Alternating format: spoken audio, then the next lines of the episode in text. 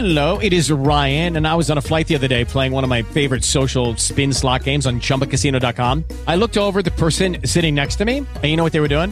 They were also playing Chumba Casino. Coincidence? I think not. Everybody's loving having fun with it. Chumba Casino is home to hundreds of casino style games that you can play for free anytime, anywhere, even at 30,000 feet. So sign up now at chumbacasino.com to claim your free welcome bonus. That's chumbacasino.com and live the Chumba life. No purchase necessary. Group. Void prohibited by law. See terms and conditions. 18 plus.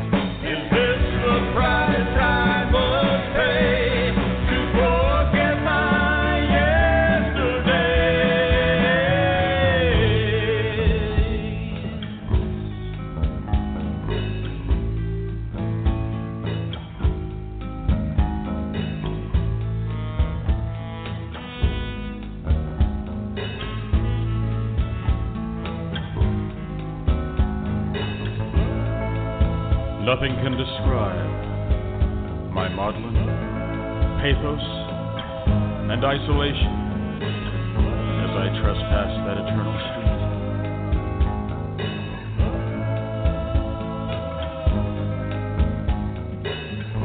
In my heart burns a thirst that the stars and streetlights can never quench.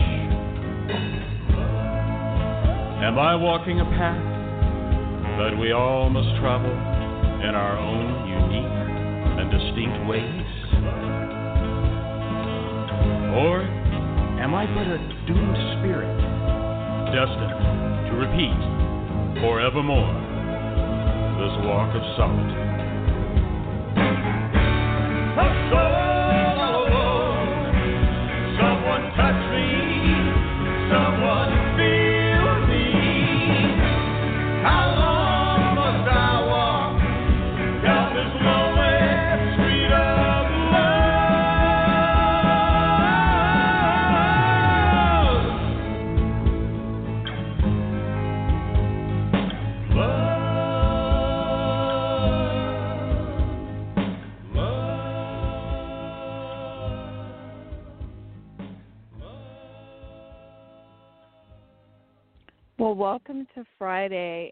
That is such a great song. And that is a song called Lonely Street of Love that um, our guest today, Tony Mann, uh, produced along with Phil Gammage, and um, that was a single that he just recently finished.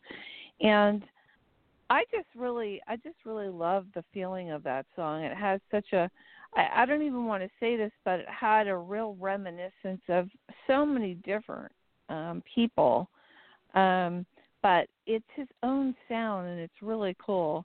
And I know um, he's probably been compared to Elvis and you know other people, but he's got that vibrato and just such a great, great sound. And um, that w- must have been really fun with for Tony to uh, do as a project.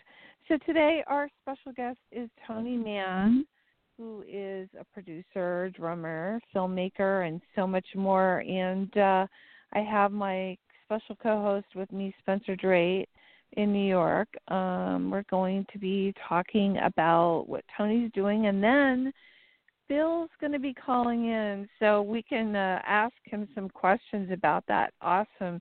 I received the CD, and I'm going to tell you the songs on it are just awesome. So, with that, let me bring everyone into the studio. And I wanted to let everyone know also if you'd like to call in, the number is um, 347 677 1036. And uh, I wanted to also announce that the show will be available on iTunes afterwards and also on Red Velvet Media Blog Talk Radio. And with that, Tony, oh my God, that song is just so cool. Really good. Hi, thanks so, thanks so much, you guys. Uh, yeah, I really, Yeah. I really enjoy what we came That up was with fun. too, and uh, thank you. Um, it even sounded good coming through the phone here, waiting. So that's that's nice. Yeah. yeah, Um, yeah, yeah. Uh, the thing is, I, uh, I I produced Phil's last album. Phil Gammage is actually how I pronounce his last name. I'm and I, sorry. I've known I I've known that's okay. okay. That's all right. I've known Phil from um the band Certain General and uh Mm-hmm. he's been around the around the New York scene for quite some time. He's actually from uh Texas originally. But um he's been here uh for a number of years playing uh with a number of different bands. I know him from Certain General, like I said. I uh I helped Steven Blush, the author, write a book called New York Rock about the history of New York rock music and people involved Mhm. um, since the days of the Velvet Underground up till the end of CBGB's. It covered all that ground. Mhm. It was on St. Martin's Press. So we had a number of events, book events, and they weren't just like a book signing. We also had an art show. We had a public library slideshow. We had uh, one of the Mhm. things we had was at Bowery Electric. We had a concert called, um, and it featured all the bands from uh, from New York rock. So this included Certain General. This included um, David Peel. This included Jesse Malin and a number of other bands, Buddy Bowser. We had a whole night of entertainment. Certain General was one of the bands on the bill. I'd seen them many times, but they performed at this event. And I started to get a friendship with Phil. And at one point, he asked me to produce his album. The album was recorded here in New York, and it was it's called "It's All Real Good."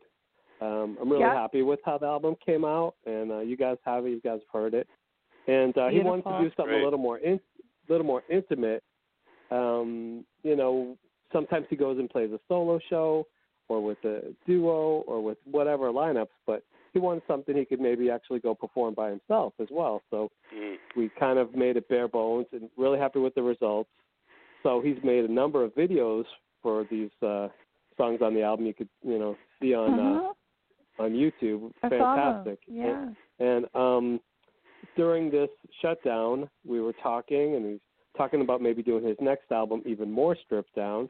And I said, "Hey, do you have any um songs that you know you have lying around, some recordings, and we could maybe work something and put out something new?" And uh, he had done a number of versions of "Lonely Street of Love." He never released it, so he um sent me the demos of them, and uh, Roger Stoltz, who is a drummer and the engineer on one of these versions, sent me the files, and I really worked the song into something totally different.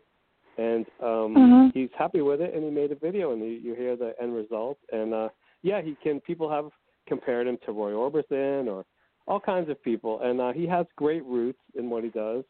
And he the Great main thing is he voice. has good. Mm. Yeah, he has a great voice, yeah, and he voice. has um, yeah, like- he has a great voice and he has he's a very good songwriter.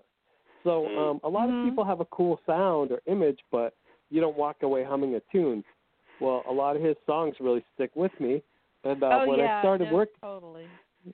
Yeah. yeah, they they stick in your head. So when when he originally asked me to produce his album, I said, well, okay, um, if I'm gonna produce the album, uh, if I give you some suggestions, you got to at least take it to heart, or else why am I doing this? So I was there during. I had the demos, and I heard, and I know how he sounds live, and um, I went to all the sessions, and I helped involve some of the people in the session, uh, including Kenny Margolis, who is a very talented accordion player. He plays for Cracker. He's played for Mink DeVille and a number of other people. Very talented.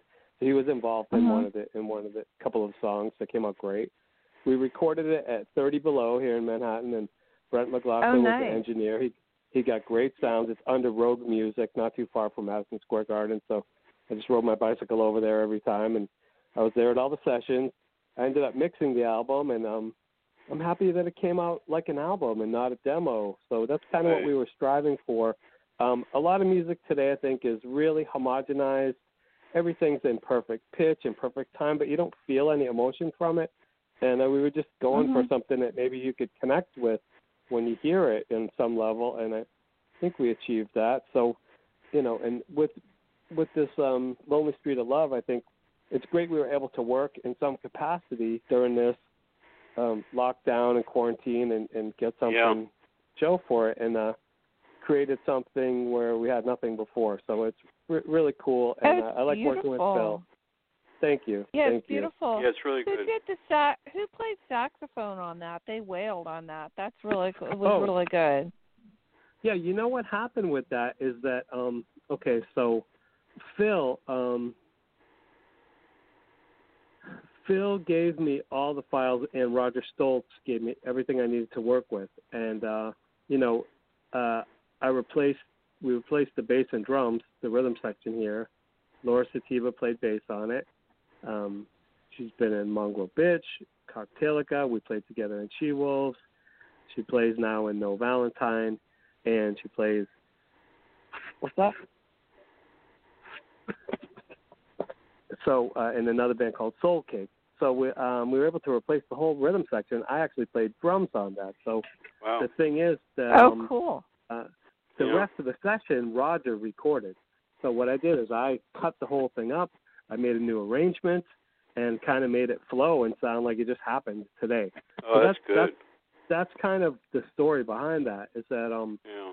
uh, Phil Phil had another band at one point, and this is who played this is who played on the on the rest of the track. So um, Yeah. I think that one of the things that people have to realize is that you know, uh, especially in New York, it's been nuts, and we haven't been able to see each other, and uh, this is the way we could kind of communicate and stay in touch uh, through this through this music. And Yeah. um, it's Yeah. it's uh, the original version of the song actually had um, the original version of the song actually had a um, one minute sax solo. The sax on it is beautiful, Wow. but um, It's, but uh, yeah. what happened is um, uh, this was not. This was more like an album cut, and we wanted it to be kind of like a single. Like I may make the whole sax solo into a whole other song because it's such a beautiful. It's beautiful. Yeah. it is a beautiful uh, piece. Yeah. and, yeah. and everybody that plays with these guys is like really top notch people and I really have a good time Mhm. working with him. His songs are good and I, I just try to I know his sound. I don't try to make it sound like what it's not. And Right. um Right, that's just go for it it's a song and people can remember it. I guess that's the main point of of when I work with an artist, I'm trying not to put, you know, too much of my fingerprints on it or get in the way. I'm trying to just understand what what the they're sound doing. they're what they're going for and Right. then I can Yeah. I can go for it, you know. So who was it that actually played saxophone? Who was the sax player? Oh right, yeah. Hold on here. Hold on, hold on one second. Sorry, I'm gonna tell you the whole I lineup. I just wanted to of know because they were I'm- excellent. Yeah, they are excellent. I'm, I'm gonna go through the whole lineup of the rundown of who. Roger Stoltz was the original drummer, and Roger Stoltz recorded it. I'm the drummer you hear on it. Yeah. Um, Laura Sativa is the bass player of it, and um, I have to get Phil out here to get the rest of the, the band involved. Uh, who- yeah. Well, when Phil calls in, we'll talk about it then. Okay. No Yeah. big deal. I just wanted to know who that was because it really stands out. It really makes the song special. It, it in the beginning, it sound it, it has a whole different feeling, and then when the saxophone comes in, it changes the whole feeling of the song, and and then it goes back to, you know, how it originally sounded, and it it really has a really unique, um, you know, uh ver it's just a unique song so i really like it It Yeah, is, let- and, let me- you know, let what, me mention what happened something. is I- I, sure, sure, go ahead. Hold go ahead, on. Well, I, I wanted to, I, since I have the the album in front of me uh, to help you out, um, I have the credits. Uh, produced by Tony Mann, Phil Gammage, voice, guitar, harmonica, Kenny Margolis, accordion, Tony Mann, percussion, David Fleming, harmonica, Michelle Butler, voice. I just wanted to get that. in. Right, but that's on the album. See, Lonely Right. Street of Love is something They we did redid af- it. after the album. Oh. I see. I'm sorry. song And, um, I didn't realize that. yeah Right, Yep. and what happened so happened that's is why we're trying happened. to find out who it is that plays Yeah, exactly. the Right. saxophone right, so right. when so when phil comes on we'll ask him but meanwhile i know um spencer had some stuff to talk to you about Yeah, and let I me just Oh, get it in because Phil may be calling in a minute. So, uh, Tony, there's there was two things. One is I know you did uh, you co- uh, partnered with uh, Steven Blush in some interviews. I appeared at a couple of live ones, and then you. Right. Yes. Are you there? Hello. i think we lost spencer Oh. Um. spencer Okay. Well, I'll just I'll just pick that up. Um, the art of the interview are some live interviews I did with uh, the author and filmmaker Steven Blush. We were originally doing them at the old uh, Brownies in the East Village- Village, which is now called Lola. Then we moved now to phil's Niagara. calling in Okay, great. Hold on. Let me bring Phil in. I don't know where Spencer went. Maybe his phone died. Hold on Hello? a second. Phil, is that Phil? Hey, Phil. Yeah. Hey, how are you? Hey. Welcome Hey, to the show. We're waiting. Yeah, we have, thank you. We Tony's here. I'm here, Holly, and um, we're waiting for Spencer to call back in. Okay, Spencer. He, his phone probably died or something. Spencer, I'm are here. you there? Right. Yeah, yeah, yeah. Okay. Yeah, so Phil's on, but Lester's thought and, ta- and and what Tony was answering to your question. Go ahead, Tony. Finish your question. Your answer.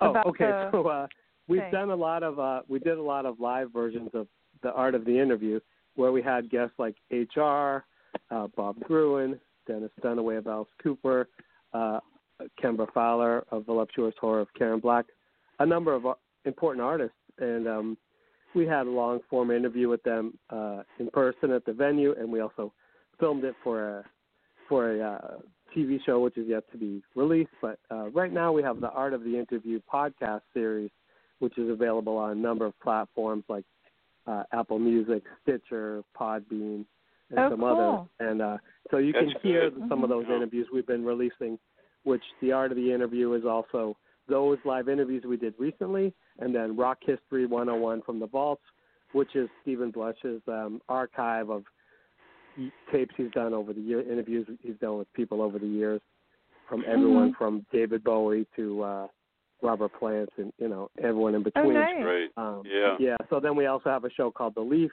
which deals with uh, uh, marijuana. It's a podcast about marijuana, and then uh, so we have those three under the heading of Art of the Interview.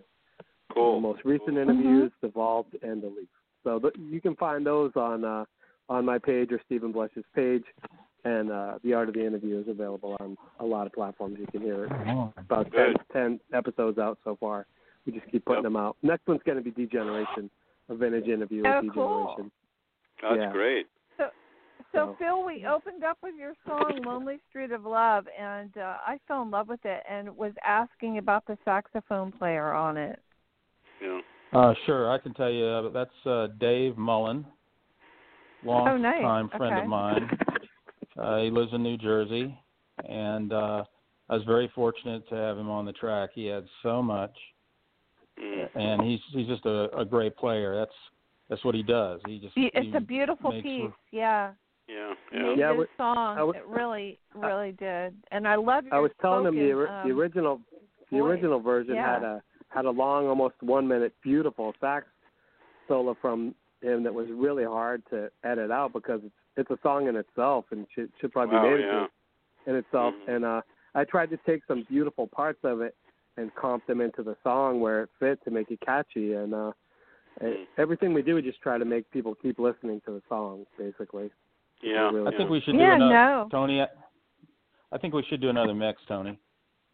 Yeah, why With not? the Oh, solo. how Mix. cute. He wants to do and maybe just mix. the t- maybe just the talking part, you know, and yeah, just make Phil, it Oh, right. I wanted to, Phil, I wanted to ask you, do, would you mind reciting what you said? Because that is really, it was really cool. Uh, okay, all right, yeah. I uh I want to hear it. let's see if I yeah, hold on man, let me see. Uh not You're exactly uh, prepared for that, but but perhaps oh, I can well, um you- you know what? With me, Spencer knows anything goes. I'm like, Anything goes. I have right? people that I have people that sing on the air. I mean, um, Yeah. I've said, "Oh, hey, you got a Go guitar there? Hey, Hey, yeah, I'd it. love to hear that spoken." all right, here we go. Here we go. I'll, I'll recite it like it's a spoken word piece. Okay. Nothing can describe my maudlin pathos and isolation as I trespass that eternal street. In my heart burns a thirst that the stars and streetlights can never quench. Am I walking a path that we all must travel in our own unique and distinct ways? Or am I but a doomed spirit destined to repeat forevermore this walk of solitude. Wow. Very cool. I love that. I love it's like that. classic. That is It's I really wanna- great. I actually am going to like um maybe um play it little by little and write it down and and um put it on my Post in my book. Yeah, Yeah. I think it's very poignant, need and it kind of speaks it. to these speaks to these times of solitude as well. So basically, the original version of the song was kind of exciting and almost had a Latin feel and kind of a little yeah, more or raucous. Latin. And we- yeah. we we no, but the original version that you haven't heard, and uh, so in the in the in the final version that that you know, we kind of decided Uh-huh. like you know it doesn't sound that lonely. It's Lonely Street of Love, so we kind of did a few things to enhance that, and uh, certainly that speech is uh, adds to it for sure. Oh Classic. yeah, no, it's very Jim Morrison to me. It's just so cool. Great. I love it. Poetic, Yeah. yeah, It is. poetic. And you know Great. what? He you do you do sing in Spanish there for a little bit. Well, that's actually well, Joe. uh, Yeah. yeah, I wrote I wrote that in Spanish. Uh, yeah, I love I it. I had a uh, That's another great. vocalist who is a, a Spanish speaker, a native Spanish speaker, uh-huh. sing that short section. What's so that's that actually not me. translation To what does it translate to? Oh, mi I don't know. corazón solo en la calle del amor. Okay. Uh, my my, My heart, love? my Uh-huh. heart in the lonely street of love, or something like that. Um, Oh, Yeah, wow. mi, mi, yeah, mi corazón, my heart. cor- great yeah, international yeah. flavor. Yeah. It's cool. And like Tony said, the- it it kind of the song really has a history. It really evolved over time. I never gave up on Mhm. it. Um, Good. Never yeah, give up just, on love. uh, and uh, you know, I never I never was um a hundred percent pleased with with what it had turned into before. And Tony really pulled a rabbit out of a hat. he I mean, dialed it out, man. he uh, under some adverse conditions. we we did most of this work in uh late March, early April when um Oh, New York was under siege pandemic, with with yeah. the lockdown and everything. So Yeah, I uh, yeah, uh, it was really a miracle. I was I was healing from a broken rib at the time as well, so I wasn't sleeping much. So it was Are good to have kidding? something to focus on and something to do. I wish I How was did kidding, you break but uh, your rib, Tony? Tony, tell um, the story. How had- did you break your rib? uh, it's not too great. I just uh, nothing amazing. I fell down a flight of stairs. Anyway, No, that's Um, dramatic. uh, it is, and I'm happy. I'm Holly, happy can I come uh, in here? Yeah, Yeah, I'm hold happy on, that we're I, uh, just asking. Hello. Hello. No. Hey, I, I Spencer. just wanted to come in here on Can I come in here on something? Um, it's what Phil was talking about, which is very important. I, I find, and I've been, in, you know, you guys know I've been in the music business for years. It's very hard for a musician to link with a producer. It's the most difficult thing. Many, many musicians think that they pick a producer with a name or something, and it never works out. I thought it's really good that you guys got together and really blended together in what you wanted to do. That's all I wanted to say.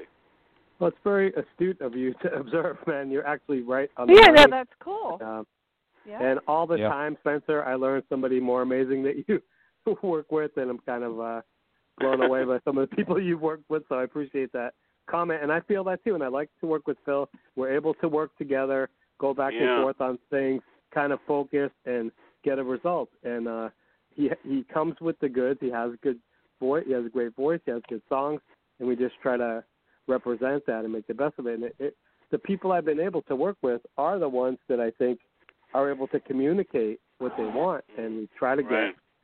Get the vision to happen. So um, I, I agree. I'm really happy to work with Phil, and um, I'm happy with the results we got, and I look forward to working with him in the future on other- Yeah. other, songs as well. Yeah, very happy for you guys. Very happy. Thank Spencer, we were just having fun and talking. That's all. I'm I know, sorry. I know. didn't mean to make you feel left out, but you know. Sometimes no, no, like- no. It's not about that. It's sometimes it's hard to cross over into the silence and then where to cut in, and then people start talking. It's not it's easy. All good, it's not easy doing this. It's all good. It's all good. It's all good. All Anyway, real good. so let's talk about It's um, all real good. a little bit more It's about real. Tony, real quick, and then and then get in. It's all good, really, seriously, and then we'll get into um, more of um, Phil stuff. But Tony, really quickly, what are you working on currently, so we can cross boy. over into everything? Okay. Um, What? Let's see. Yeah. I've been working. Sorry. With, I've been working Sorry, with Phil. a num- a Hold num- on. It's okay. Yeah. Are you there? Oh, hello. Yeah. I've been working Yeah, with a number of okay. artists, including um, Theophobia, who's a very talented duo, and uh, Mhm. Dylan Mars Greenberg of Theophobia is a person who produces films for Troma Films. So it's a very talented band. I've been working with them. They've they've played on public TV in Colorado for PBS. Uh, they have a new EP Oh, out. You can check out on Bandcamp. Wow. Uh, Wow. The band Theophobia. It means fear of God. That's the name of the EP as well. Really? Super wow. fantastic, great songs. I've been working with No Valentine, who is a super talented band that has great songs. Um, I've been playing on some recordings as well, and oh, and I've been working Oh, really? with Michael? Golden. Yeah, thank you. You're yeah, drumming? and I've been work.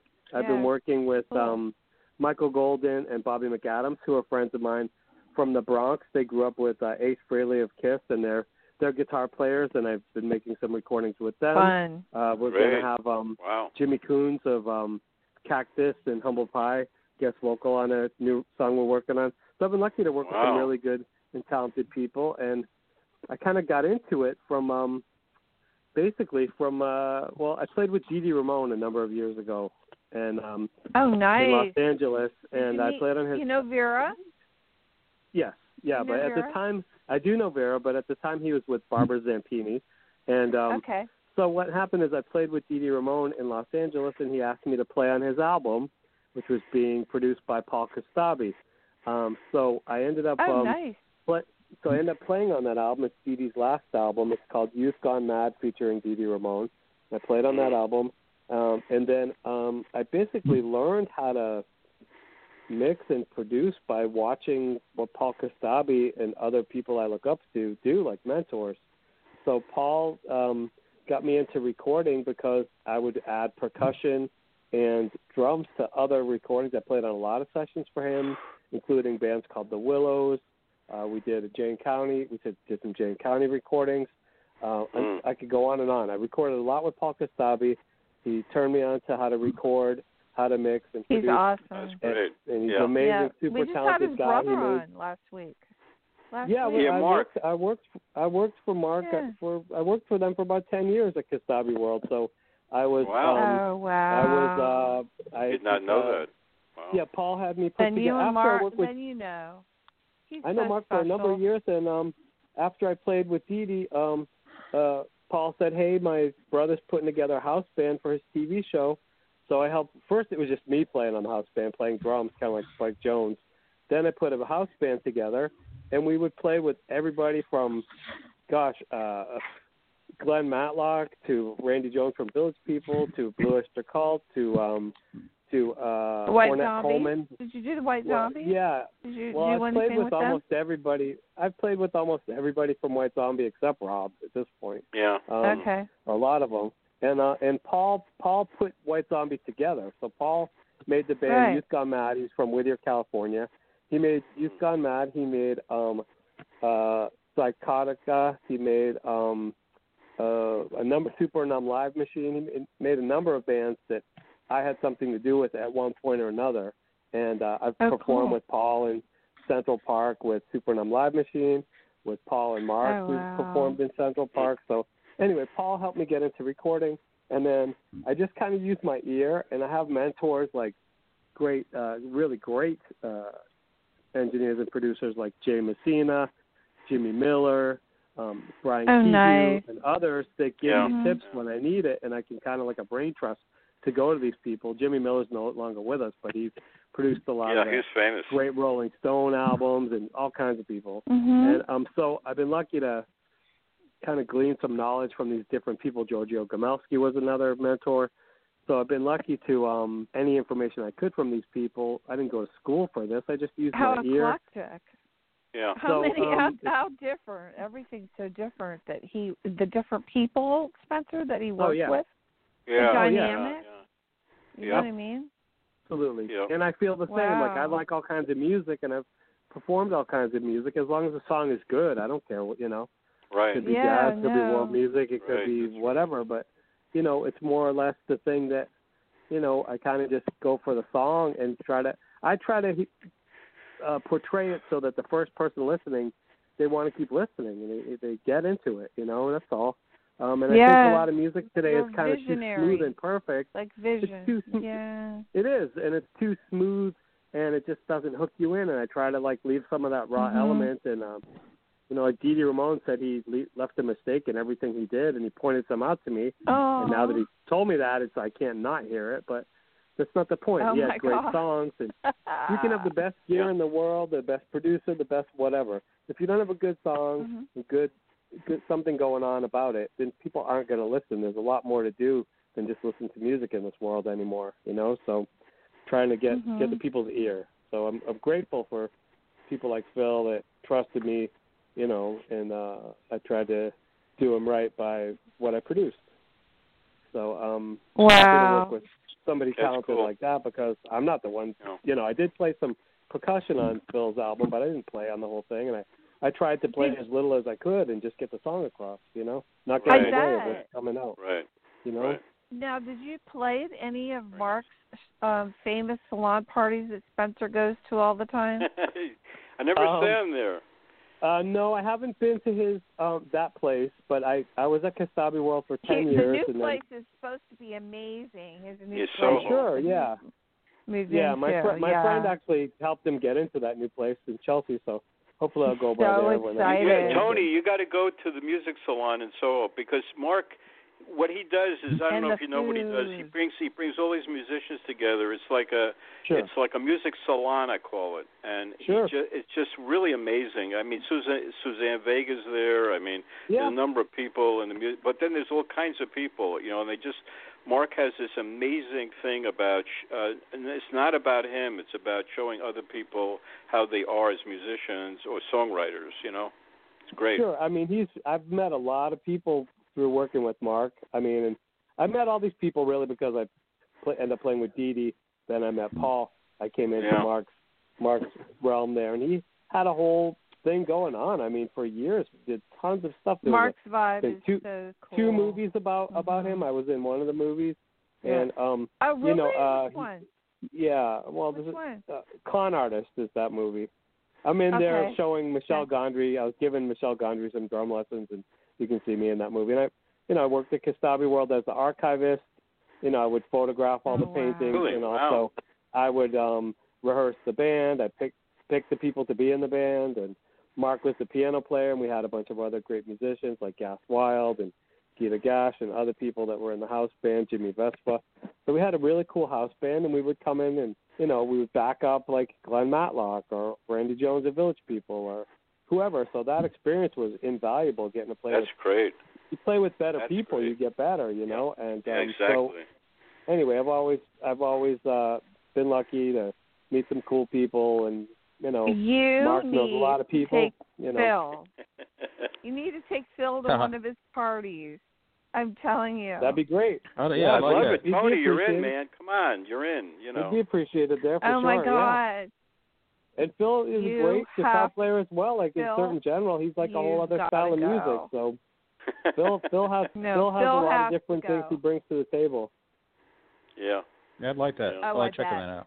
And so wait, Spencer didn't finish about the salon party because it's not Okay. only just amazing atmosphere, but he's told me the food is just out of this world. Oh yeah. Oh my of God, course. he caters like unreal. I mean, right, Holly? He just is a caterer He does. to unbelievable. And yeah, He- he just makes things uh, perfect. You know, you feel comfortable. It's good. Good food makes people feel good, right? So the music's good and Yeah. just experimentation. A lot of experimentation And I music. You know. But Spencer, the new place he moved into, can you imagine what he's going to do with that? Because you know what, Mark I has have no. such a beautiful Believe me, I'll heart. take pictures to send it to you, Holly. I'll He- take oh, pictures you- to you send better. it to you. Mark, I wish you Mark were there. is like too bad. Mark is super super special, and I can't wait to see Mm. what he's going to do because he said his brother's going to be more active and stuff there. Well, they're they're And, super um, talented, both of them, and I really feel Yeah. lucky to have got to know them and work with them. And you know, Mark is almost like the Warhol of our generation, and I got to That's work in that environment for say. for for ten years. And he's you know he was a peer of Basquiat and a number of other people at that time. Uh, and he uh, he's had a couple of careers, and he he lives a lot of the time in Rome. Uh, he's well known all over the world. He's he's Yeah. did the, you know he did the cover for um, Guns N' Roses' "Use Your Illusion," and he also did the Yeah. Adios Amigos for the Ramones. So the Ramones brought us all together because I played with Dee Dee, and then this all happened. So I'm thankful Is for that all how that. how you met and, uh, Mark and his brother well, that through the Ramones? well, I knew I, I knew of them, and I knew and I knew of Paul and some of the bands he was in, Psychotica and other bands. Yeah. But after I played with Dee Dee, he told me Paul was producing his album. He wanted me to go to Paul and play on his album, so I did that. oh and wow! um, I was going to go to Japan and play great. with Dee Dee, but he he passed away. But um, but um, I, Paul was starting a label at the time, and I ended up playing with a number of people on a lot of his recordings for all kinds of people. It would take a long time, a whole show just to talk Mhm. about that. But Paul got me into recording, so he's definitely a helpful mentor. He he, he uh, gave me a recording program, showed me how to use it, showed me how he mics things, whatnot, and I just along the way picked up tips from him and other people who are I consider great and what I like what I hear when I hear the recordings. no, and uh Dee Dee Ramone could have recorded with anyone. He was recording with him. So I said, Okay, it's gotta be great. So and we had a band together called Super Numb Live Machine. And I actually listen, today is the tenth anniversary of the the death of Bill Aucoin and Bill Today? Aucoin was one of my mentors. Bill Aucoin Hmm. was a guy from Ayer, Massachusetts. He had a TV show in New York called called Flipside that had John Lennon and the Raspberries and showed the inner workings of the studio. He wasn't necessarily Mhm. a band manager at that point, but he was kind of like Dick Clark of New York at the time. And um he was from Massachusetts. He discovered a band called Kiss playing in uh, Diplomat Hotel in Times Square and Oh, he managed funny. them to fortune and fame. He also managed a number of other bands including Piper with Billy Squier, John Waite, Billy Idol, and he made a lot of people famous and made a lot of money for a lot of people, Mhm. including himself. He was a really intuitive guy. He went with his gut instinct. He was a he was a ruthless businessman, and he he uh, gave me a lot of instilled in me a lot of ideas and ideals that carry on to this day. And um, okay, so over the years, I've been friends with Bill since I was a kid when he managed Kiss, and um, so uh, I finally had a band. He came see a few of my bands that I played in, such as Madwana and some of the other bands. He didn't really know what to do with them, but I had a band at one point called Super Numb Live Machine with Paul Kostabi and Vincent Kendall. We were signed to a label called M2 in Russia. We were in Russian Rolling Stone. We had one album. We played one show ever, which was in Central Park in the band shell. And Bill Oh, Coin, wow. I went to have a meeting with him when he had a, a Coin Global uh, in recent years, and he wanted to he come into some money again. He wanted to manage our band. Unfortunately, Paul Kostabi's parents got sick and both passed away, and then Bill passed away. But just the fact that he really loved the band and wanted to manage us was really heartening to me. And uh, a lot of things he he taught me, and he always gave me great advice. Uh, he was definitely a mentor as well, Bill Coin. So, cheers to him. He was uh, a, a big influence on me in a lot huh? of ways. And uh, today Well, is ten big years ago he passed away. Big know? cheers, everyone on the air here. Come on, Yeah, Spencer. Absolutely. Come on, Phil. Yeah, Cheers. cheers. yeah. Cheers. Um, Yeah, And, uh, I so- know. so the the thing is, like uh, like you said, um, we have a connection, me and Phil, and work together well, and I hope that's going to continue. And um, awesome. I wish him all the success in the world. The industry is really changing, and I'd like to say that Phil, during all this, has really carried on with Uh-huh. a lot of these concerts from you know basically his living room. Oh, and, yeah. And, uh, and he's played through a number of portals. He's played through some, uh, you know, been part of some festivals during all this. We managed to get the song "Lonely Street of Love" and the video out.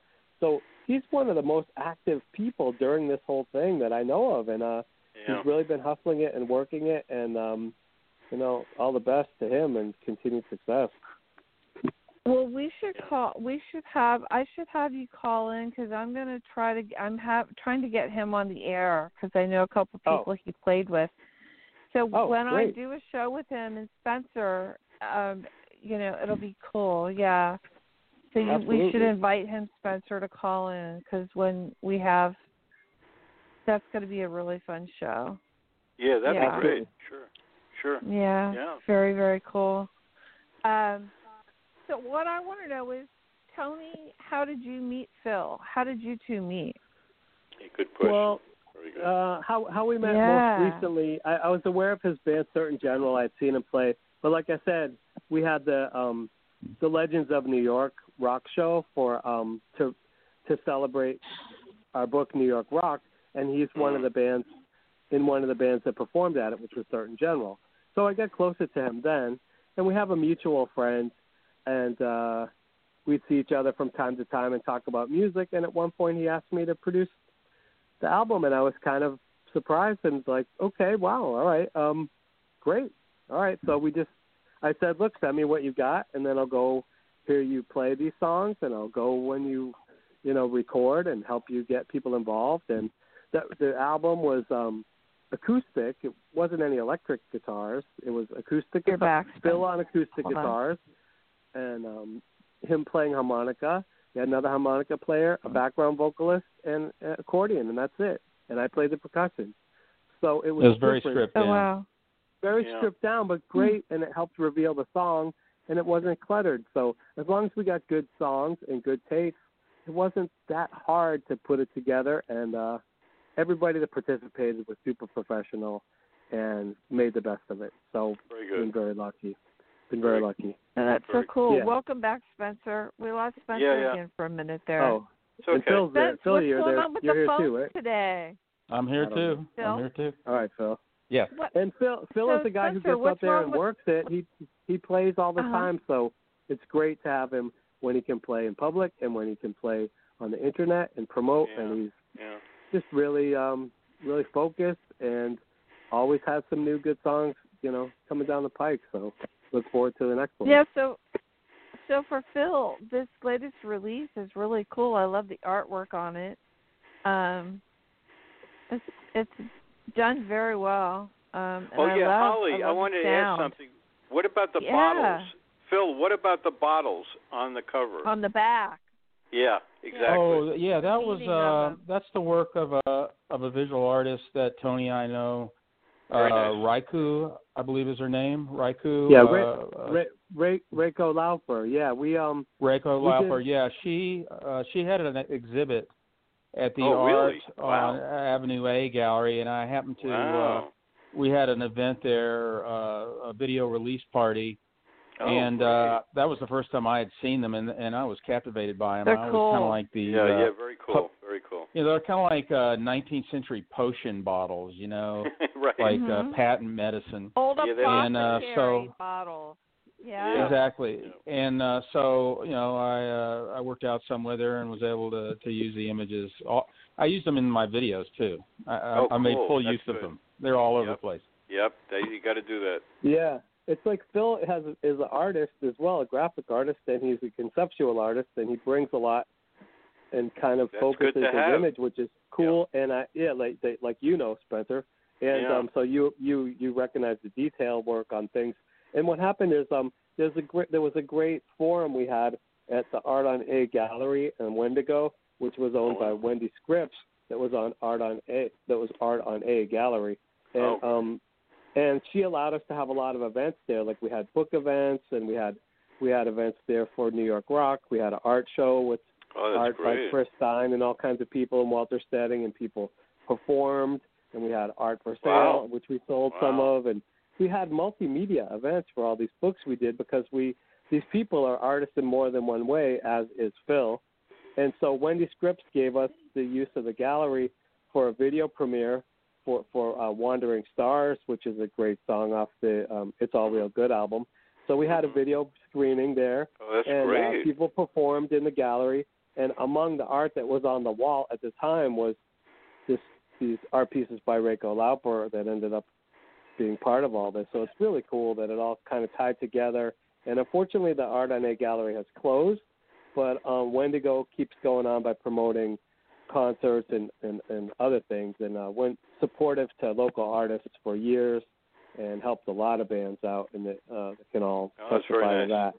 So she definitely helped us out a number of times, and my hats Oh, off to Wendy Scripps. That's so and cool. people at the Art on A gallery were supportive and helped us all make it happen. So very cool. Wow. Very cool. So Very cool. I know Spencer and I want to know what Phil's working on right now. Besides, he wanting Yeah, to do yeah. another remake of Lonely Street of Love. Yeah. Um, I just had I just had that idea today talking to you. I know. Oh, that's Great. cool. That's good. Why not? That's good. Why not? Why not? Well, you know, I'm uh I'm always writing songs and uh working up new ideas and and since uh the uh, public health uh lockdown, I've I've been doing a whole lot of these uh live streaming events. I'm doing one tomorrow. And nice. um Oh, really? yeah, uh, I was doing them weekly for a while. I've kind of backed off a little bit. Why, why don't But, you, Where? uh, why don't you tell where us can where they it be found? What time? Well, you Yeah, can just go to my they be found? my it it will be at uh 6 p.m. Eastern Okay. time. hmm uh, Saturday, uh, the 27th of June, Good. and um, it's On actually going to be a little bit different show. Uh, you could just go to my Facebook? Facebook page. Good. Yeah, I'm easy to find. Let's give that out. And uh, So- Yep. yeah, tomorrow's show is going to be your a little different. Uh, it's you know, facebook.com slash phil dot gamage. Okay. Yeah, And it's And it's a- I make it public. M A G E. I just That's right. spelled your last name. Sorry. that's right. Yeah. That's. Yeah, his shows are always entertaining on the web. He's uh, he gives good sound. He he's engaging, and uh, he's been doing it during all this lockdown, so he's pretty comfortable with, That's with great. doing this. And the camera just kind of fades away, and he just does it, and it's like seeing him at a venue. So it's actually cool. Oh, Some wow. people are experimenting with o'clock, this, but he's, he's been doing it. Yeah, yeah, Yeah. Six o'clock tomorrow yep. It, tomorrow, on yeah. Facebook. Okay. Anything else? Yeah. Spencer and I want to know because Spencer Yep. loves Well, to promote um, you know, new stuff's always coming up. Uh, I've had some inquiries about performing live in a few weeks and Okay. a few months. I uh, don't really have anything Mhm. definite. As you know, things are very much in a state of flux. Uh, Oh, But I believe live live music's on the way back. But when Oh, it is. and how long uh, and where exactly is up in the air. But. Oh, uh, it's definitely not gonna, coming back. I want to tell you something funny really quick. I don't mean to interrupt you, but this is really important. You know how people are doing concerts in Europe right now because a Yeah, lot of them have been canceled. They're Yeah. doing the drive-in on the stage with people tuning in on the radio or listen through the old speaker. Well, It's funny you say theaters. that because um, Interesting. tomorrow I'm supposed to be. I work with a band called Almost Queen, and I'm supposed to be at their show tomorrow in Point Lookout, uh, Long Island, for a drive-in concert. So we'll see how this all goes. And Yeah. if it's, Right. it's not It's rained starting out, to then hit- I'll, I'll, It's I'll, yeah, I'll report it's, back. it's starting to hit. It's starting to hit the USA now. But Phil, I'm Um, sorry, yeah. I didn't mean to interrupt you. So you're talking, you were talking about music and how you thought it might. You weren't sure where where it was going, but um, you're talking Yeah, about it's- it's what interest- you were doing. Right.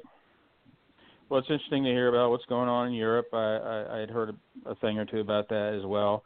Uh, with the warm weather, I think there'll be some outdoor events, music events. Mhm. But uh, Mhm. after that, I'm really not sure. In the meantime, we're uh, fortunate to have these live streaming events. Uh, not only have I been doing them, but a lot of people have been doing them. Yeah, a lot of They're musicians very well on suited there. Yep. A lot of musicians for are a doing it. for a songwriter. I I can kind of put on a one person performance. Um, some musicians Absolutely. can't, so it happens to be well suited for me. yeah, that's good. I've seen Good. some amazing ones on the on on on this live stream on Instagram. I haven't seen any on Facebook except what you told me about Spence with Rory Block. Yeah, there's there's Rory, but there's a lot of others also. How there's other musicians doing it on Facebook. Yeah, I- it I comes called out every Joe. periodically. I but Instagram is told you when great. I mean, Barker Instagram is on. another one. Instagram is great. Yeah. What you mentioning, Hal? You know. Yeah. Yeah, I'm sorry. What were you saying, Phil? Yeah. Let's Well, let Phil just just to add thought to there. that, uh, it's it the live streaming uh, on on YouTube as well, Instagram, Facebook, um, and then there's some uh, like specialized websites that that uh, promote and stream their own events. Oh, uh, where that oh, will all mean like go live after stream? live music? Yes. Live Yep. stream, Yes. Oh, okay. yeah, okay. stuff like that. And uh, we'll just have to see where it goes. I mean, it's all about technology. It's all about the health of the world, and ultimately, Right. it's all about the art. And I think everyone kind of has to find their their place in it. But Mhm. uh, definitely during the last few weeks and, and few months, uh, it's been great to have uh, an outlet to keep performing and, and you know make a little money here and there too. I won't I won't lie and say that doesn't happen. People can be very generous and uh, Yeah. tip the Great. musicians. So yeah. Great. Well, speaking of Oh, speaking of awesome. generous, speaking of generous and the health and everything, I uh, I've been uh, friends with I was friends with Marc Bolan and still friends with his family, Marc Bolan from T Rex, and uh, you know um, his family. Uh, we've helped put together the Marc Bolan School of Music and Film in Sierra Right, Leone, West right. Africa, and Yeah. uh, Gloria Jones uh, herself lives there and you know works with all these people and helps organize all this and um uh you know this uh this pandemic is worldwide and uh you know um Sierra Leone was ravaged by all kinds of things revolution and uh and uh, Ebola and a number of health things. But the school I'm really proud of them because it's a music and film school. And the school has produced a number of informational videos about the virus you know warning people and telling them you know to take care of their health. And it's been very helpful. They've been doing pretty good there, and uh, I, I'm really proud of all these kids. And um, uh, we were able to uh, raise a lot of money for Marc Bolan School of Music and Film. Uh, you can go to their site, marcbolanschool.com, and donate through PayPal. And um, anything's much appreciated because um, Right. Right. this is a small area of the world. It's, it's you know a lot of people don't get you know to go there or know about it, but uh, these people have the opportunity What part now of what to part learn of Africa, Tony? West again? Africa. It's Sierra Leone. It's in Makeni, Sierra Leone, Right, West I know. Africa. Ex- yes. And, um, okay. and uh, Gloria Jones lives there herself at the school, and uh, Oh, they have wow. some great instructors, and they, they open these people's Mhm. minds where before they were maybe just going to have some other type of life. At least they open their mind to art and music, and um, possibilities of film and uh, creativity, which is really beautiful to have in, you know, a place that's been oppressed and divided and whatnot. And the kids have their own say, and uh, you can't fool the children of the revolution, like T-Rex song. And um, look, check out Marc Bolan School of Music and Film and see for yourself what these kids are doing. It's beautiful. And Yeah. uh, also another Yeah. thing is there's a there's a um, tribute album coming out through BMG called Angel Headed Hipster, uh, Marc Bolan tribute with a number of people: Nick Cave, uh, U2, Elton John, uh, Kesha, all kinds of people, and uh, Rolan Bolan worked with these people uh, and to get it right. And Hal Willner was who just passed away, the producer, Marc Urselli, engineer. All these people are super talented. You get a great tribute for Mark out there. So, you know, because of this uh, pandemic, you know, uh, T Rex was supposed to be inducted into Rock and Roll Hall of Fame, but they haven't been able to have the ceremony yet. So, like Phil said, we'll have to see what happens in the future and where it goes because uh, things are going to change and they're going to have to adapt and uh, find other ways to monetize and publicize things. So, Right, anyway, right, right, right. so it's cool to be involved with this school that's growing so much and uh, from a dream like become like a real thing. It's really cool. Sounds great. Have you um have you gone over there and been part of the school and participated I in any of the I- things they're doing? what I've participated in is getting a number of items from celebrities and rock stars and having that sold Uh-huh. to auction to fund some of this stuff. And uh, Oh, I was supposed to I was supposed to go there one time and I actually had a health problem where I couldn't couldn't do it because you have to Mm. get inoculated and uh you can't Yeah, just you go do. there. You know, there's so much going on. But I will No. go Yeah. and uh proud to be part of this and uh so Gloria Jones who wrote you know, 100 over 100 hit songs for Motown, was in T-Rex, was in Hair, you know, amazing, super talented Mhm. person. Wrote the did the original Tainted Love, uh, you know, and sang on so many hit records. And she's right there working with these kids. Beautiful, and uh, they've been feeding people there now, and uh, it's a great thing. So please support the Marc Bolan School of Music Yeah. and So Marc Bolan School. Oh no, that Um, those Yeah. people are like so family cool. to me. Like, you know, Marc Bolan uh, family, Mark, uh, Gloria Jones, and uh, Rolan Bolan are they're like family to me. They're beautiful people. Mhm. Um, you know, That's they put their put their heart and things. Beautiful. well, you know, Africa uh, and and Spencer knows about me. Um Africa is just such a special place to me because I spent a lot Yeah. of time there in Kenya Beautiful. and different areas. I went over digging wells for people, believe it or not, Amazing. to bring water that's, to their that's to their unbelievable. towns. That's fantastic. These people, Yeah, once I supported Pierre- them, they sent me handmade, sent me. beautiful drums. Mhm. They sent me beautiful handmade drums that sound incredible. Yeah. They Right, such right. amazing people and giving and loving people and musical and just even how they speak is musical. Forget it. Like, you know, I'm trying and sending some lessons to uh some of these kids. I give them drumsticks, sticks, whatever, They drums. love music. and uh Yeah. you know, it's uh pretty humbling to try and teach some of these people Yeah. because they're already spirited. They already have their own thing. They're cool, you know. They have their own thing Mhm. And it's not always commercial. It comes from a different place. So um, it's nice to be able to share any knowledge, and people have been generous and shared their knowledge with me. So I kind of just give it back to some of these people. You know, so talented. Yeah, it's Very good. crazy. Yeah, you're right. Well, Absolutely. Well, Phil, have you are you involved in any any um nonprofits or any type of events or anything giving back besides writing this great music during the pandemic? Well, uh, I wouldn't call it a nonprofit, but I did co-produce a music series in New York called Bluescraft that Oh, cool. uh, put Okay. most of the shows on in, in Harlem, Oh wow! and it was uh, once or twice a month, and uh, mostly local players. Though we did have some some touring musicians from California and Texas.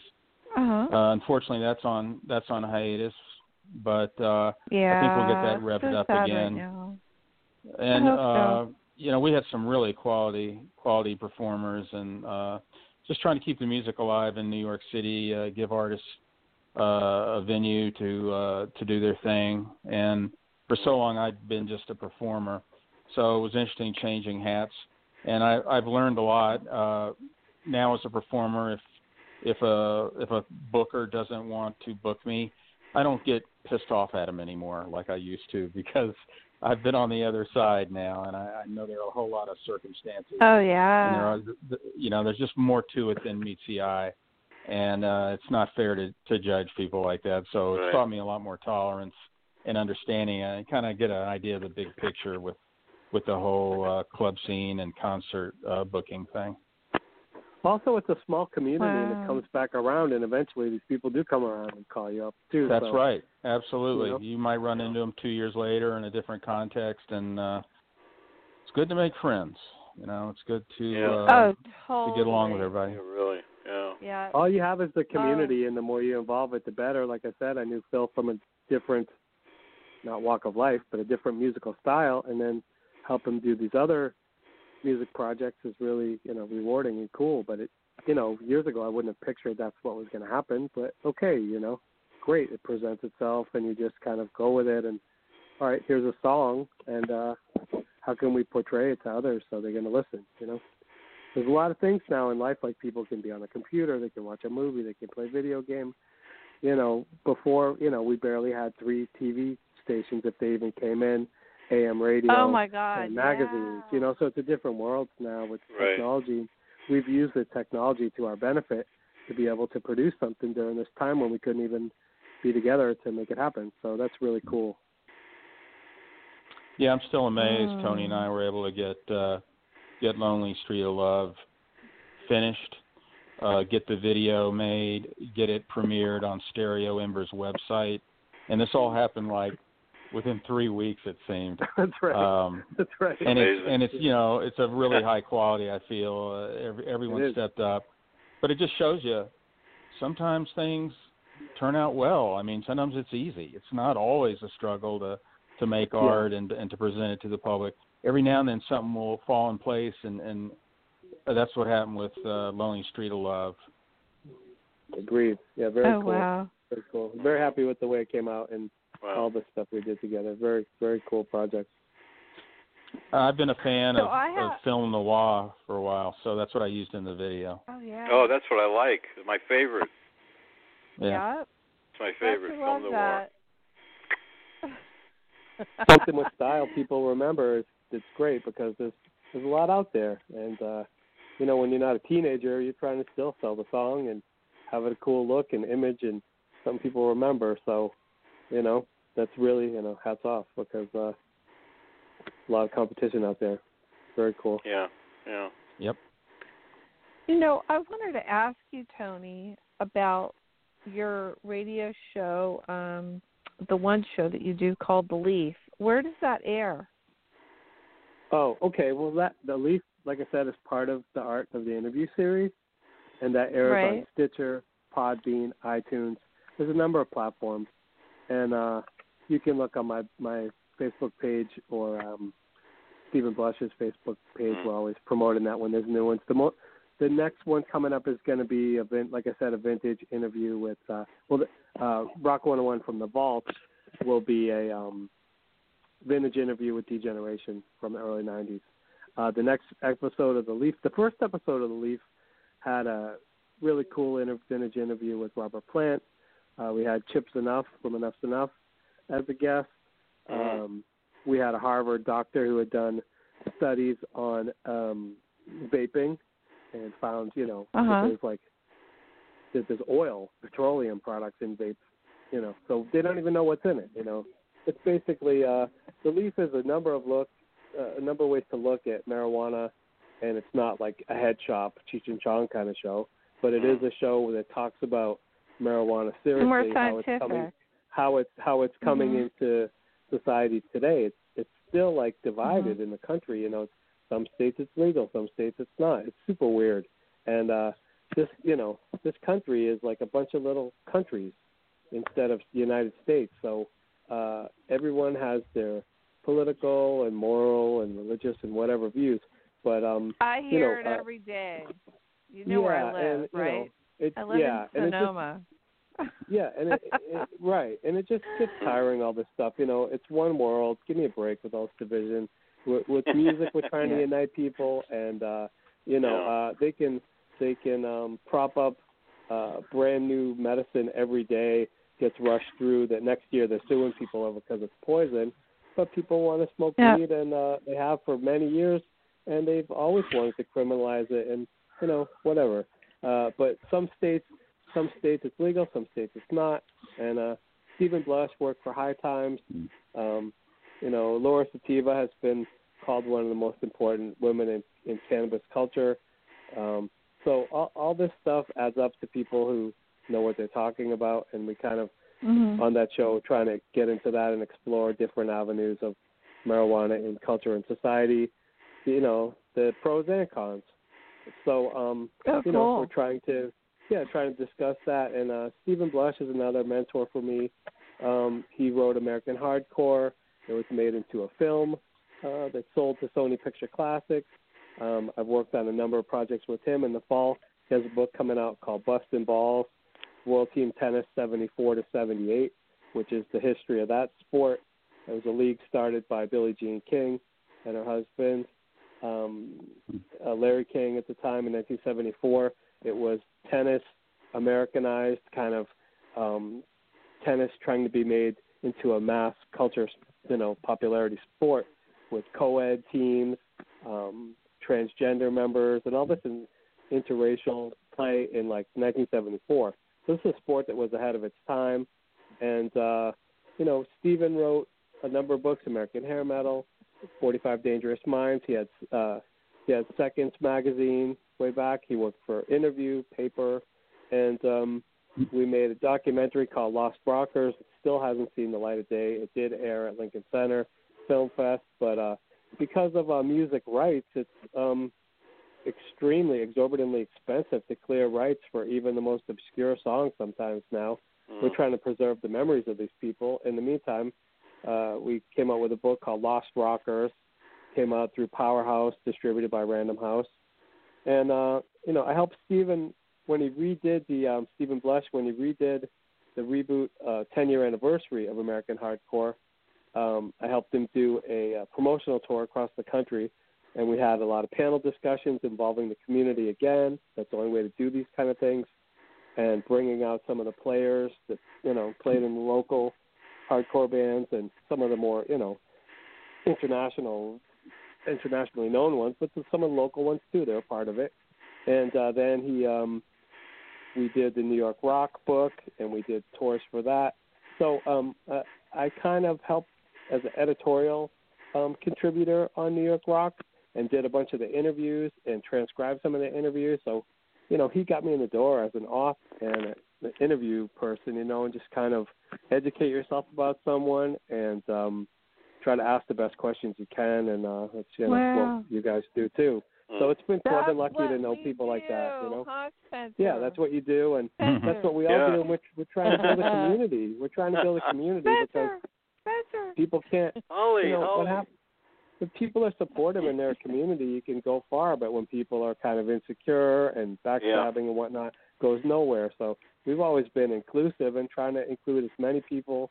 We had book signings for New York Rock, and people would come get the book signed, only to realize they're mentioned in the book and be shocked because they thought just Joey Ramone or Debbie Harry or somebody would be in the book. Well, I was like, you're part of the scene. Actually, you know, we, it, it's everybody that makes a groundswell in popularity, and that's what you know, culture. You know, we're interested Yeah. in the culture, not just the making the money. You know, it'd be great to make some bucks, and everyone's you know all for that. But you know, the culture is how we grow things, and sometimes the most subculture things becomes popular. You know, you know, I used to play with GG Allin when I was a teenager. People still know about him today. You know, so sometimes the counterculture becomes mainstream and gets used in a in a um, commercial way that you you'd be surprised. And Right. um Right. so, you know, you just do things from the heart and hopefully it speaks to someone, they can connect with it. I Right. know totally. I think that I think that that is just is so profound. A lot of what you talked about, and um, you know, I I totally want to invite you back on when we have um, a couple other shows that are going to be coming back on. And Great. Phil, are I'd be you still to. there? Phil, I'm here. I've been listening and enjoying it. Aw. Phil, um, you know, before we go, um, I and end our show, I'd like to ask you where our listeners could pick up your uh, CD, and Right. also uh, a little bit about the different tracks that are on here besides just the one that we heard. Okay, uh, I I generally send people over to Bandcamp. Okay. Um, it's a more of an artist friendly uh, online vendor. Mhm. Though Mhm. uh, a lot of my music is available at the usual places like iTunes and Amazon and so forth. Okay. So yeah, I would say come over to uh, Bandcamp. to Bandcamp. Okay. Uh, you can you can Okay. download the songs, or uh, you can buy a, a hand signed CD, personally signed by yours truly. Mhm. That Oh, uh, nice. will, will Okay. go s- straight to you. Yeah. Uh, as far as the tracks go, um, just to kind of give a quick rundown of, of the project, it originally was only going to be uh, three or four new songs that I had written when I Mhm. first started having conversations with Tony, and we always always uh, envisioned it being uh, minimalist and uh, using using some of the recordings of Johnny Cash that he did uh, in the 1990s, where it was just him and guitar, and really like as Tony said, let the songs speak for themselves. And Right. Mhm. uh, it eventually ended up being nine songs because I wrote a whole whole bunch uh, as once I kind of got into the the project. So um, you know the title track, uh, it's all real good. Uh, that's that's a basic kind of bluesy song. Uh, pattern the lyrics a bit uh, off of uh, you know kind of a Lou Reed type of thing. oh, Um, nice. Okay. Oh, yeah, one of the songs that uh, Kenny Margolis plays accordion on is a track called Hellcat Maggie, which is actually a, a tribute to the uh, 1800 uh, New York City folklore legend. She uh, lived in the Five Points, was a, a very infamous woman, very rough. Um, Oh, wow. You didn't want to mess with her. Uh, she's Mhm. actually featured briefly in uh, that film Gangs in New York, Scorsese's film. She's she's Oh, in it. cool. Uh, her character is in it. And uh, gee, after that, um, a few of the songs I had uh, been playing with my band, and then uh, the rest of my I I just was playing uh, acoustic. I kind of kind of have a concurrent thing going with playing with a, a band and and then also doing these solo shows. You know, right now obviously it's just the solo shows, but I look forward to to working with other musicians once uh, everything changes. Mhm. So yeah, that kind of tells you where it's at. Uh, let's see, uh, uh, what was another song? Uh, Let Love Begin. Uh, that's kind of a happy tune uh, about falling in love. Uh, you know, I, I kind of have an ongoing infatuation with moody minor key songs, so I always try to Uh-huh. write something that's kind of happy and upbeat. Another one like that is uh, "Dancing on Top of the World," which was a song that uh, really is a tribute to the uh, New York City swing scene of the late '90s, of which I was involved a little bit. I used to play uh, at the Windows on the World at the World Trade Center, and uh, they had you know quite a Excuse scene me up one there. minute, uh, Phil. Hold on. Excuse Sure. me. Who is laughing in the background? Somebody's having a party. I want to be there. Wow. Okay. Carry on, Phil. Yeah. Anyway. well, anyway, that's that's what that song's about. So, um, but uh, all my uh, music, mm, most of it, is available at Bandcamp, Uh huh. and That's I, cool. I have some videos up there too. Yeah. Yeah. Oh, that's great. Well, you know what? I I highly recommend this. It's really cool, don't you think, Spencer? Oh, beautiful album. Beautiful. Like, must buy. yeah. Must It, buy.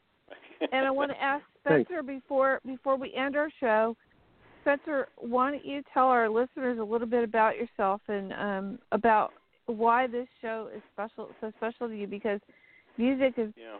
a, a part of both of our lives, but Spencer's got you know some really cool stuff that he's done. So Spencer, go for it. That's Thank for sure. you. Um, well, Judith and I are first Bless of all in the rock. We're in the Rock and Roll. Hall of Fame. We've designed for very famous musicians and things like that. Uh, what I wanted Mhm. to say though is more important. We've got two interviews show. coming up.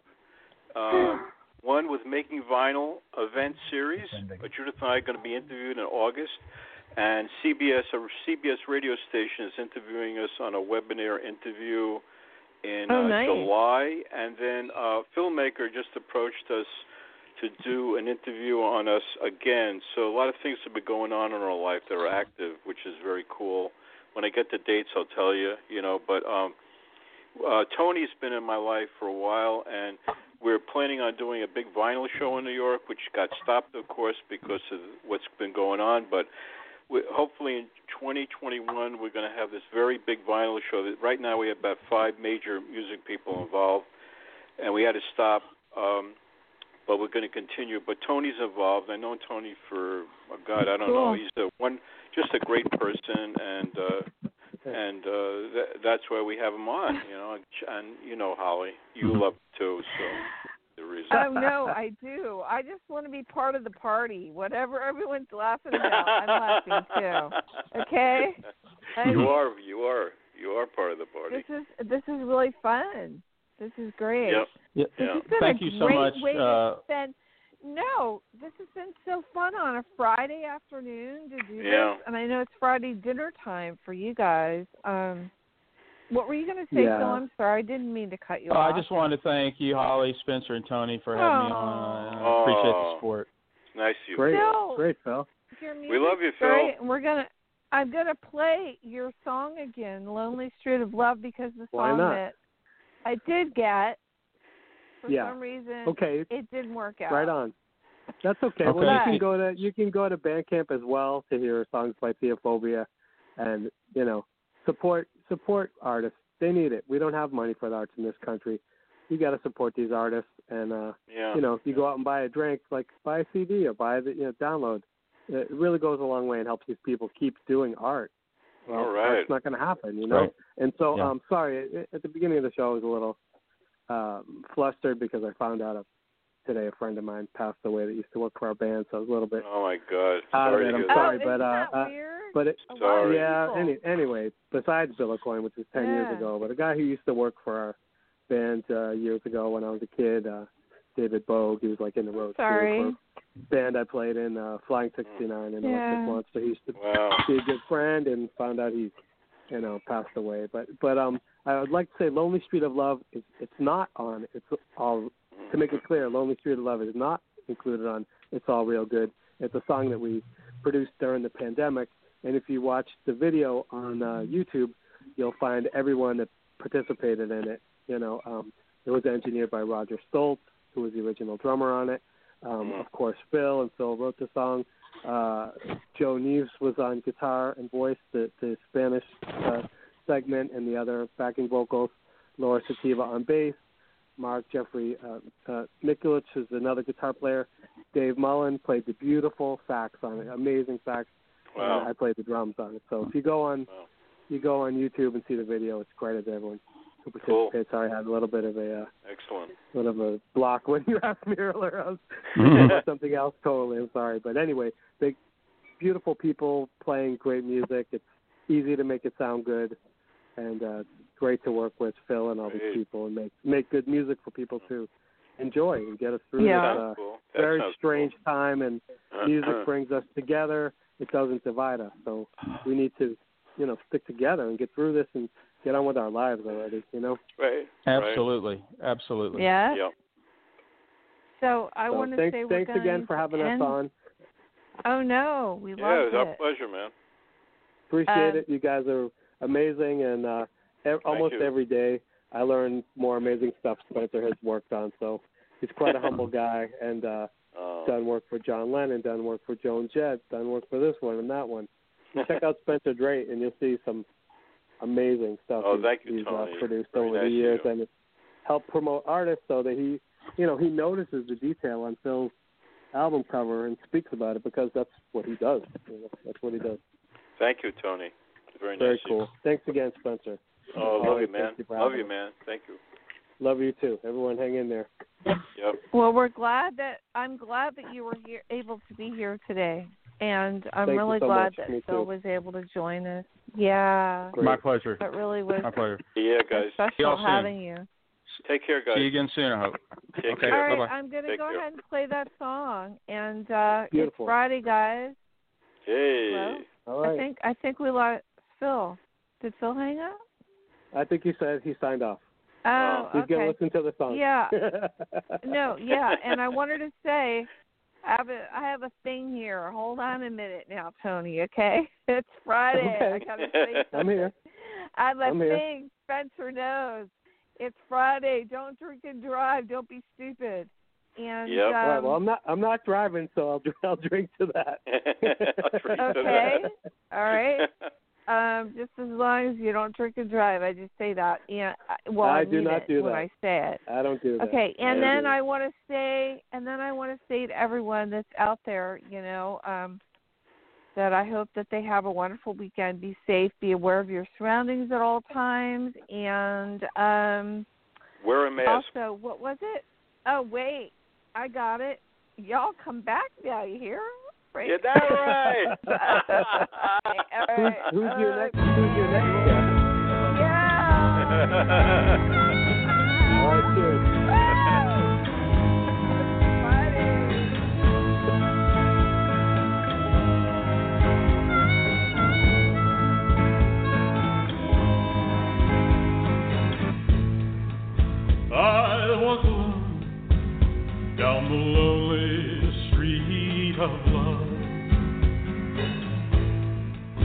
I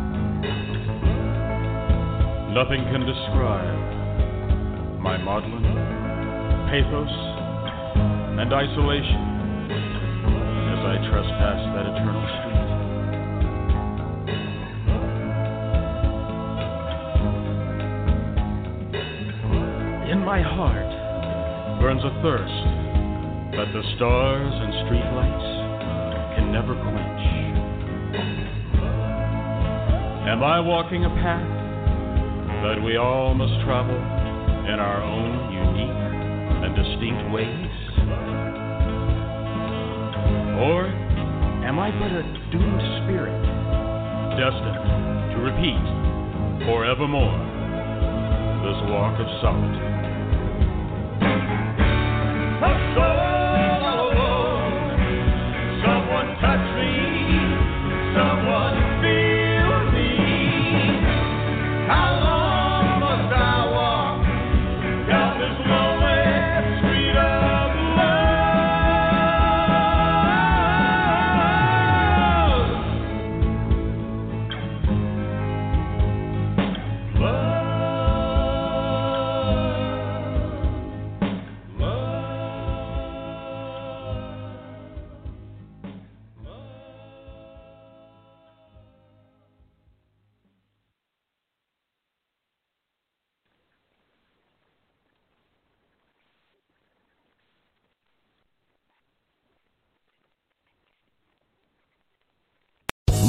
Casino asking people what's the weirdest place you've gotten lucky? Lucky? In line at the deli, I guess? Aha, in my dentist's office. More than once, actually. Do I have to say? Yes, you do. In the car before my kids' PTA meeting. Really? Yes. Excuse me, what's the weirdest place you've gotten lucky? I never win and tell. Well, there you have it. You can get lucky anywhere playing at LuckyLandSlots.com. Play for free right now. Are you feeling lucky? No purchase necessary. Void where prohibited by law. 18 plus. Terms and conditions apply. See website for details.